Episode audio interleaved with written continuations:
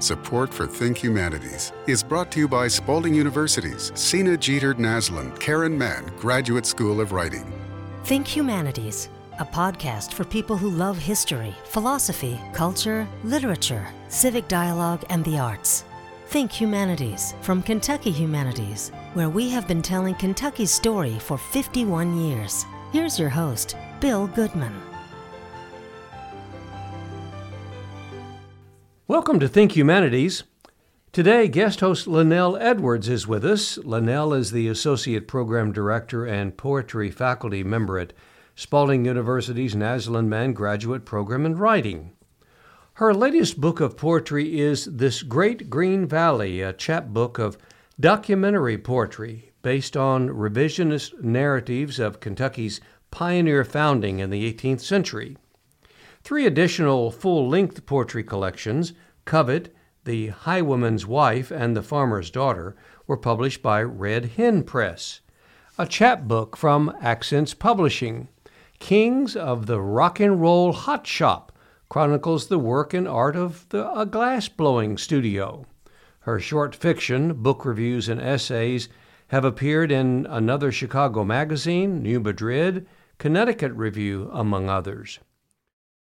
I'm Lynnell Edwards, Poetry Faculty and Associate Program Director for the Naslund Mann Graduate School of Writing, and I'm talking with writer Lesléa Newman. She is the author of 80 books for readers of all ages, including the novel in verse October Mourning, a song from Matthew Shepard, and the children's classic Heather Has Two Mommies.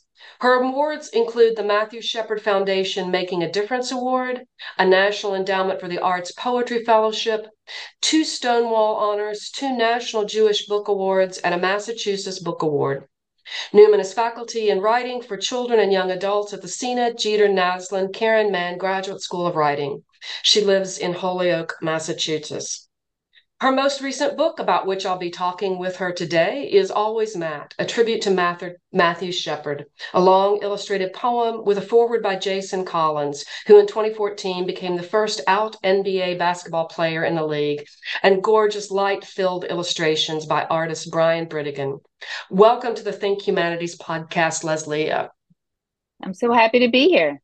It's great to be talking with you. Always Matt was released in September this year and marks the 25th anniversary of 21 year old college student Matthew Shepard's murder in Laramie, Wyoming in October 1998. For those who don't know this event briefly, Matthew Shepard, an openly out student at the University of Wyoming, was lured by two young men at a bar who, instead of giving him the promised ride home, took him to the isolated surrounding high desert, robbed him, brutally beat him, roped him to a fence, and left him to die because he was gay. Though discovered 18 hours later by a mountain biker and taken to the hospital, Matthew ultimately succumbed to his wounds. October Mourning, her 2012 novel in verse, imagined that night and the long aftermath of witness, grieving, and justice. Lesléa, talk a little bit about your vision of Always Matt on this 25th anniversary of Matthew Shepard's murder. So I just want to say that it's also the 25th anniversary of the creation of the Matthew Shepard Foundation, which uh, Matt's parents established only two months after he died. They established it on his birthday, December 1st. So the book is really to commemorate both of those things. And what I did with October Mourning was I really explored the impact of Matt's murder upon the world. And what I wanted to do with Always Matt is pay tribute to him, talk more about his life rather than his death, and talk about the people who carried on his legacy and still do so to try and make the world a better place, which is what he wanted to do. Yeah, and in many ways, it's it is a lot of uplifting uh, insight um, in the collection in the book. Um, October Mourning, as you say, documents the voices, the events, even the weather to recreate for readers a vivid and unblinking experience of Matthew's torture and the complicated and sometimes ugly process of bringing his murderers to justice. It's clear you spent careful hours researching the places and the facts for the event in that book. What more research and reflecting did you find you needed to do to tell this story of 25 years later? Well, the first research was to just look deep inside myself and see what I remembered and what I was feeling. And then I reread uh, Judy Shepard's memoir, which is excellent and I highly recommend to everybody. And I also watched Michelle Josue's film. Matt Shepard is a friend of mine. And those two things really talk a lot about his life and who he was. And I know it's very important to both the Shepard family and to his friend Michelle and to me, though I never met him tragically because he died the morning that I arrived in Wyoming as the keynote speaker for their Gay Awareness Week. But it's important to realize that he was a person uh, before he was a headline, and he was a young man with uh, a family who loved him, with friends, with dreams, with hopes. And so that's what I really wanted to capture. And so I wanted to read work uh, created by people who knew him. Right. And there were several important things. Um, what did you learn new in this research um, of his life this long after the event? What were you seeing that was that you hadn't seen before? No, I'm not really sure because my if I learned anything new per se because my research for October Mourning was so thorough. But it was more steeping myself back into his story and really thinking more about his life rather than his death. I see. Um, in your preface to Always Matt, you state that you want to, to tell this story in poetry. You're a writer in many genres. What about poetry seemed right for Always Matt? Well, I am first and foremost a poet, and poetry informs everything that I do. And it's my first love. And I wrote October Mourning in poetry, as you know. Um, and for Always Matt, it felt like poetry gave an opportunity for the page to contain a lot of empty space. And Matt left a tremendous empty space in the world. And I so I thought that the form and the content was a really good marriage. Yeah. Um, anything more you want to say about the the poetic structure of the book, particularly? Well, it's one poem as opposed to October Mourning, which uh, I mean, I actually think of October Mourning as one long poem, but really it's 68 individual poems. Always Matt is definitely one long poem. Uh, and it's told in um, tercets, three line stanzas. And so some of the pages have uh, the double spreads have one tercet, some have two spread across. Um, but it's just as I was writing, for me, I don't really plan or outline, and the content really dictated the form. And it just, you know, I've put in my 10,000 or 100,000 hours, whatever it is, of poetry writing. I've been writing poetry since I was eight years old. And so I really trust and rely on my intuition to figure out the form. I see. Um, as writers, we revise a lot. Did you find yourself doing much revision of the initial outpouring of the story? It certainly has that movement uh, of a continuous poem and a compelling narrative that you hold through the entirety. What uh, kinds of revision moves did you find yourself making, and or did that tercet form present itself immediately? Well, I revised, I don't know, 20, 30 times. I lost count. I have so many files on my computer. Final version. No, really final version. No, this is it, the final version. And right. so, you know, I, I, just started off by writing um, in prose to see what I had to say. And then I realized pretty quickly, and with the help of some readers, that really poetry was the way to tell the story. I tried different points of view um, there were just all kinds of changes like all my work. You know everything i write goes through at least 20 drafts until I, I, describe it as when i know that something is flowing correctly or in the best possible way i literally breathe differently. Like i just have this bodily response when i know that the work is where it needs to be. So i wait for that. And that's what happened here. And i you know and you get that you know the the aha moment that us poets live for. Aha, I've got it. This is it. It's working.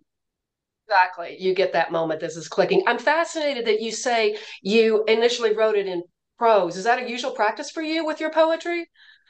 No, in fact, it's not. So the the, the germination of this book was actually um, Jason Marsden, who was at one time the executive director of the Matthew Shepard Foundation asked me after October Mourning was published to write a book for younger kids about Matt, like a picture book, because we all know that bullying can start very young right? And teaching about kindness also can and should start at, at, a very young age. And so that's what I was setting out to do. And that was very challenging because how do you tell the story to really young readers? And so I sent this actually to my editor with the idea of it being a picture book. And he loved the text, but said, no, no, no, this is not a picture book. He calls it a family book, which is a term I was not familiar with um, meaning that families would sit down and read this together, and hopefully that would lead to discussion, and also schools, of course. Sure, that's that's really interesting. But now we've talked a whole lot about the book and and your work, and so I would love to have you read some for our listeners. Um, and I think you're going to read both from October Mourning and Always Matt, and maybe set that up with a little conversation about how these books are talking to one another and are in some ways continuous. So I'll let you take it here for a few minutes. So I'm going to start with a few poems from October Mourning, which is written from a myriad of points of view.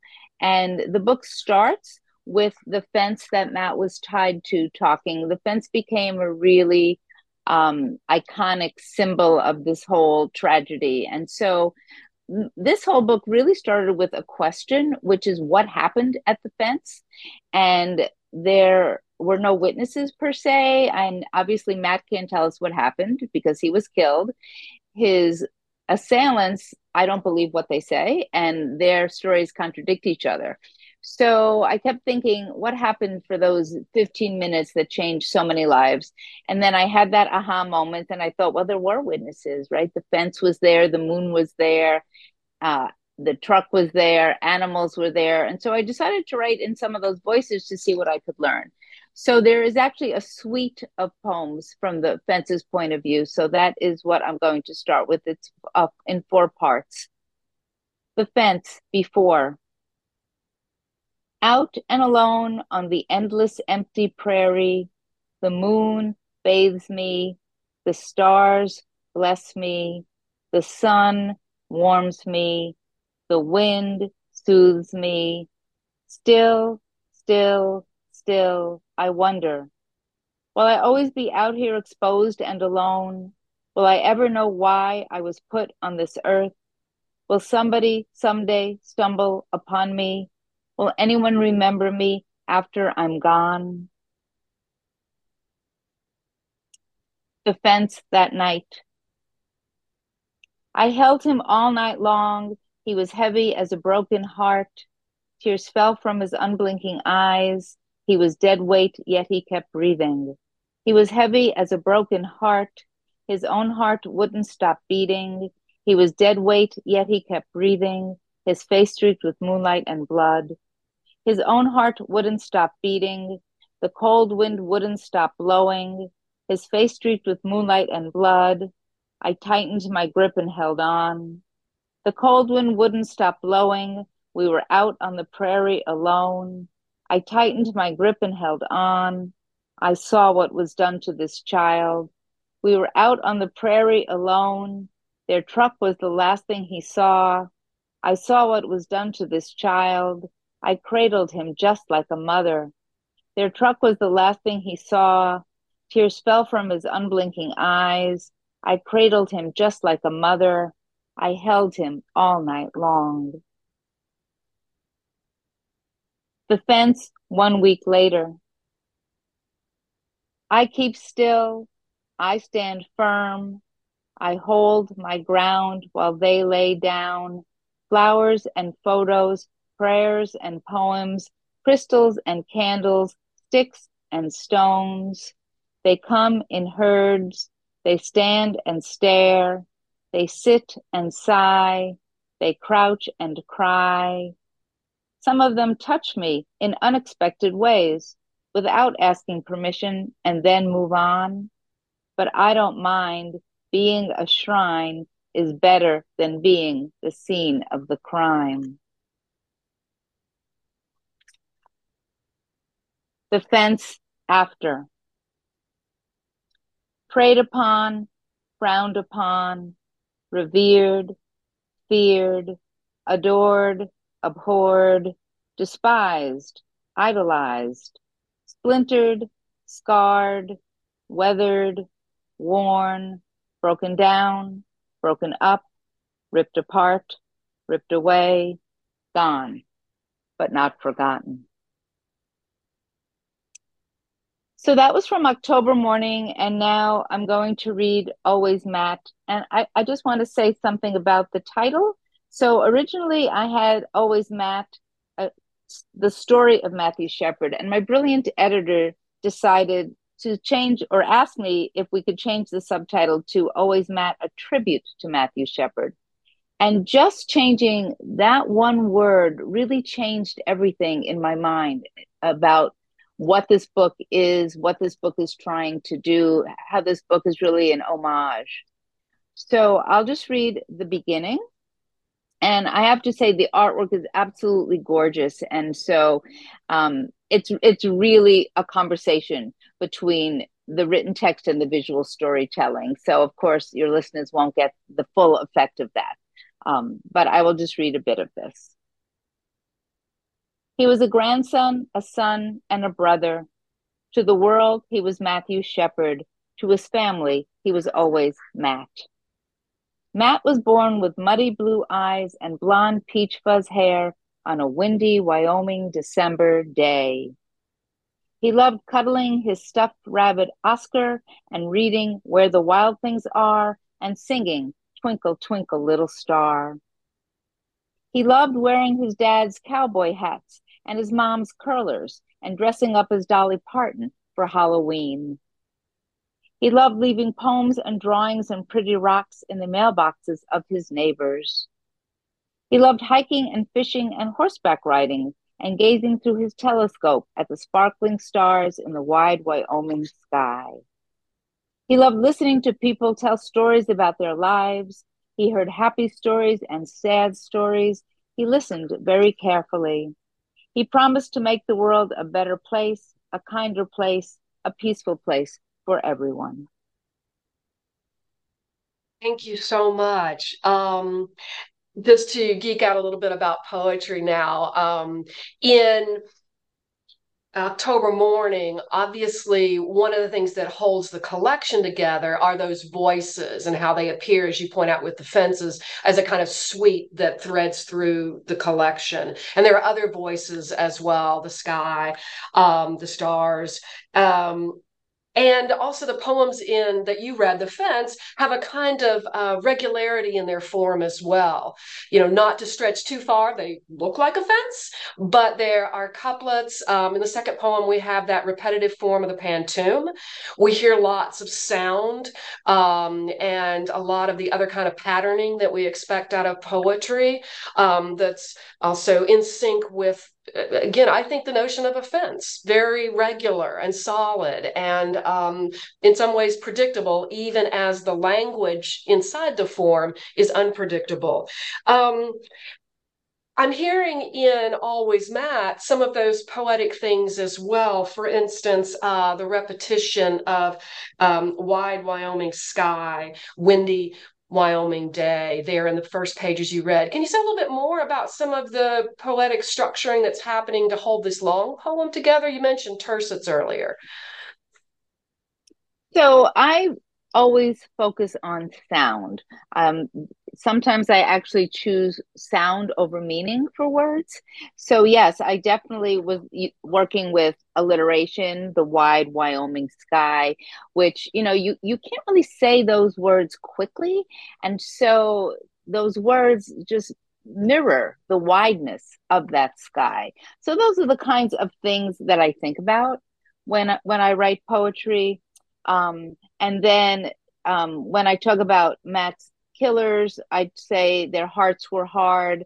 And then later on in the book, I talk about wanting to soften people's hearts. So, uh, working with opposites there. So, there's all kinds of things in here um, that are obviously deliberately done um, to keep um, um a deer curled up close by again with the kept him company curled up close by again using a, a lot of alliteration in the book so you know what i'm trying to do is use poetic technique but have that technique recede so that what really stands out is the content. One, yes, wonderful. Um, so we're going to take a brief pause uh, to hear from our underwriter the Spalding University, Sena, Sena Jeter Naslund, Karen Mann, Graduate School of Writing, and then we'll return with some more poetry from Lesléa Newman. Spalding University's low residency MFA in creative writing prepares students to publish, produce, and find professional success. Alumni publish books with top presses, write for television and film, and have plays produced around the country. They work as editors, professors, media professionals, content developers, and more. Writers thrive at Spalding's Naslund Mann Graduate School of Writing. Learn more at spalding.edu/mfa or email School of Writing at spalding.edu.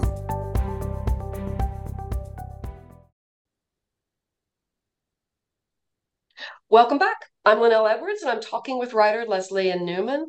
Uh, before the break, you've been reading some parallel sections from your novel in verse October Mourning and your new long illustrated poem Always Matt. Maybe you could continue reading with some additional excerpts and talk to us about those. So, what I'd like to do is read the last poem in October Mourning. So, you know, you know when I when I finished the book or thought I had finished the book because one never is finished with a book when one thinks one is finished with the book. Um, it was left in kind of a sad place, and I didn't want to leave the reader, especially young readers, with the last poem from the fence's point of view, which is about the fence being torn down.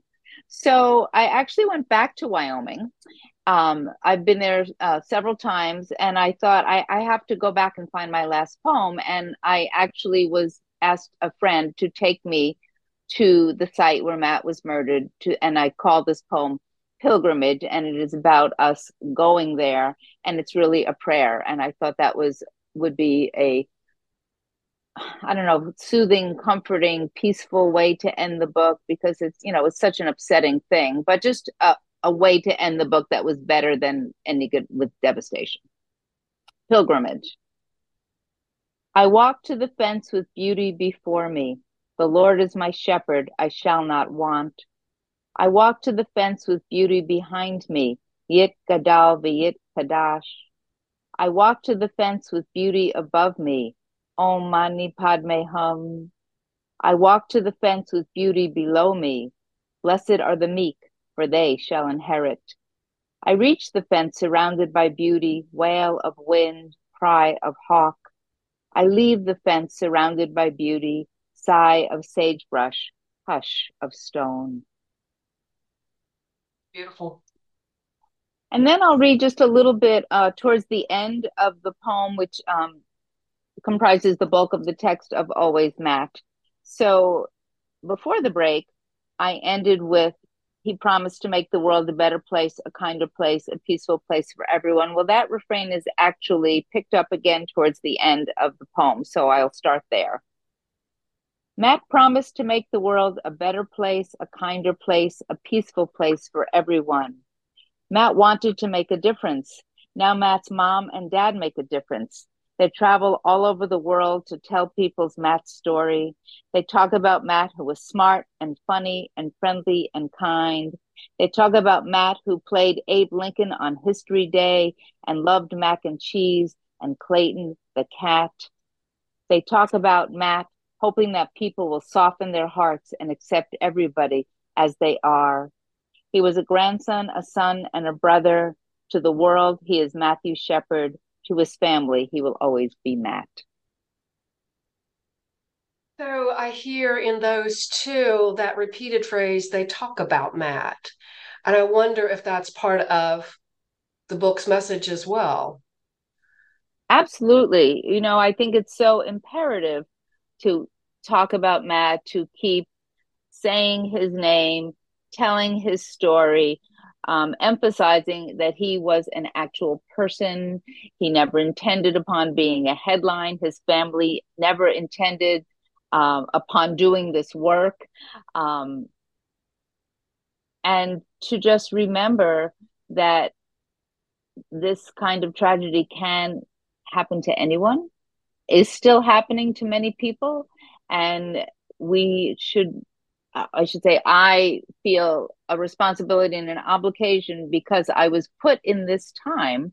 You know, I was invited months before this tragedy to come to the University of Wyoming and be their gay note speaker for Gay Awareness Week. So that is how I became attached to this event. Um, and there has to be a reason that I was put in that place at that time. And I feel like it's my responsibility, obligation, and honor to keep elevating his name and his story in hopes of creating a more peaceful world. Absolutely. Um, and part of the the beauty of always Matt too, and we've mentioned this earlier, but I want to take a little time to talk about the illustrations. Um, it was a collaborative project, and I wonder if you can say more about the process of selecting and working with an illustrator, which for uh, a lot of writers is is not a thing. you know, we don't necessarily work with an illustrator, and it's a, a really fascinating uh, notion. Um, and maybe you could share a little bit about how you found this, or if your publisher found this, and how that process worked for us. So this is the great mystery. You know, I also um, am a picture book writer, as you know, and many people. It's called a, a collaboration, but many people don't realize that the author and the illustrator really don't work together in the way that one thinks two people work together were really kept separate. So my editor found the illustrator. I mean, we discussed it at length of what we wanted. And then the editor broke the text down. My editor, Howard Reeves, who was absolutely brilliant, he broke the text down, you know, across the pages. And he and Brian and the art director worked together. Uh, one thing that is not typical, but what I asked my editor is if I could share my resource materials and primary sources with Brian because I thought he doesn't have to reinvent the wheel. I've done all this work. I have all these images. So I sent them to him and he was very grateful and used a lot of them. Um, then I saw sketches and then I saw almost finished artwork and I was I was just so pleased. I mean the book is so beautiful. The um the color palette is so subdued. It's so respectful. Um, I, I did. I will just admit this that there are um, portraits of some key people in the book, including me, and I did ask my portrait to be done over several times. and um, well, you know, I am kind of vain, but putting that aside, it was very interesting because the portraits show people you know, in a pretty serious way. And when I asked, you know, why I didn't think my portrait looked at me, um, the illustrator said, I couldn't find a picture of you where you weren't smiling and looking very happy. And so I said, Well, I can provide you with that, which I did. And then he got the bottom half of my, of my face right but I did also, you know, ask the other people in the book, including um, Matt's parents, um, Moises Kaufman, who was the founder and director of the Tectonic Theater Project, who created uh, the Laramie Project, um, Michelle Josue, who um, created the film I mentioned earlier. Matt Shepard is a friend of mine, and others, you know, if it would be okay with them if their portraits were drawn. And they all said yes. Yes, they are, and they're wonderful. Um, uh, you do include a black and white photo of Matthew at the end, which is very striking and is a different texture in the book for the visual part of it. Um, yeah, I think that is a surprise to people to hear that. Oh, you don't work with the illustrator, and you all just work it all out. But in fact, it's a, it's a slightly separate process. And um, in this case, your ability to provide him with the research, I'm sure, uh, was wonderful. Um, in terms of reading illustrations, for instance, I noticed at least one visual rhyme in the illustration sequence. There's an image of Matt's uh, hand being held by a parent in at his birth in the hospital. And then again as he lays dying there's someone holding his hand. It's clearly in the hospital. Are there other important things that um, we should know about reading the illustrations? So you know what you just mentioned is an example of visual storytelling. And I never would have thought of that, but this is why it's so important for the writer to step back and let go. It's a real lesson in, in Zen Buddhism and non attachment, and to really let the illustrator use his creative genius and elevate the text, not just draw what the text is saying, but to really add to it. And so, for example, there is a double spread that depicts kind of, I would say, a shrine that was, you know, Matt lay in a coma for six days. And so there were all kinds of vigil, vigils and events around that. People were held prayer circles. And so this page shows this double spread of there's a flyer that's about Matt, there's um, some roses, there's a lit candle, there's a teddy bear. And then this is while he's still in the coma. And then you turn the page and he has died. And so the page is very dark.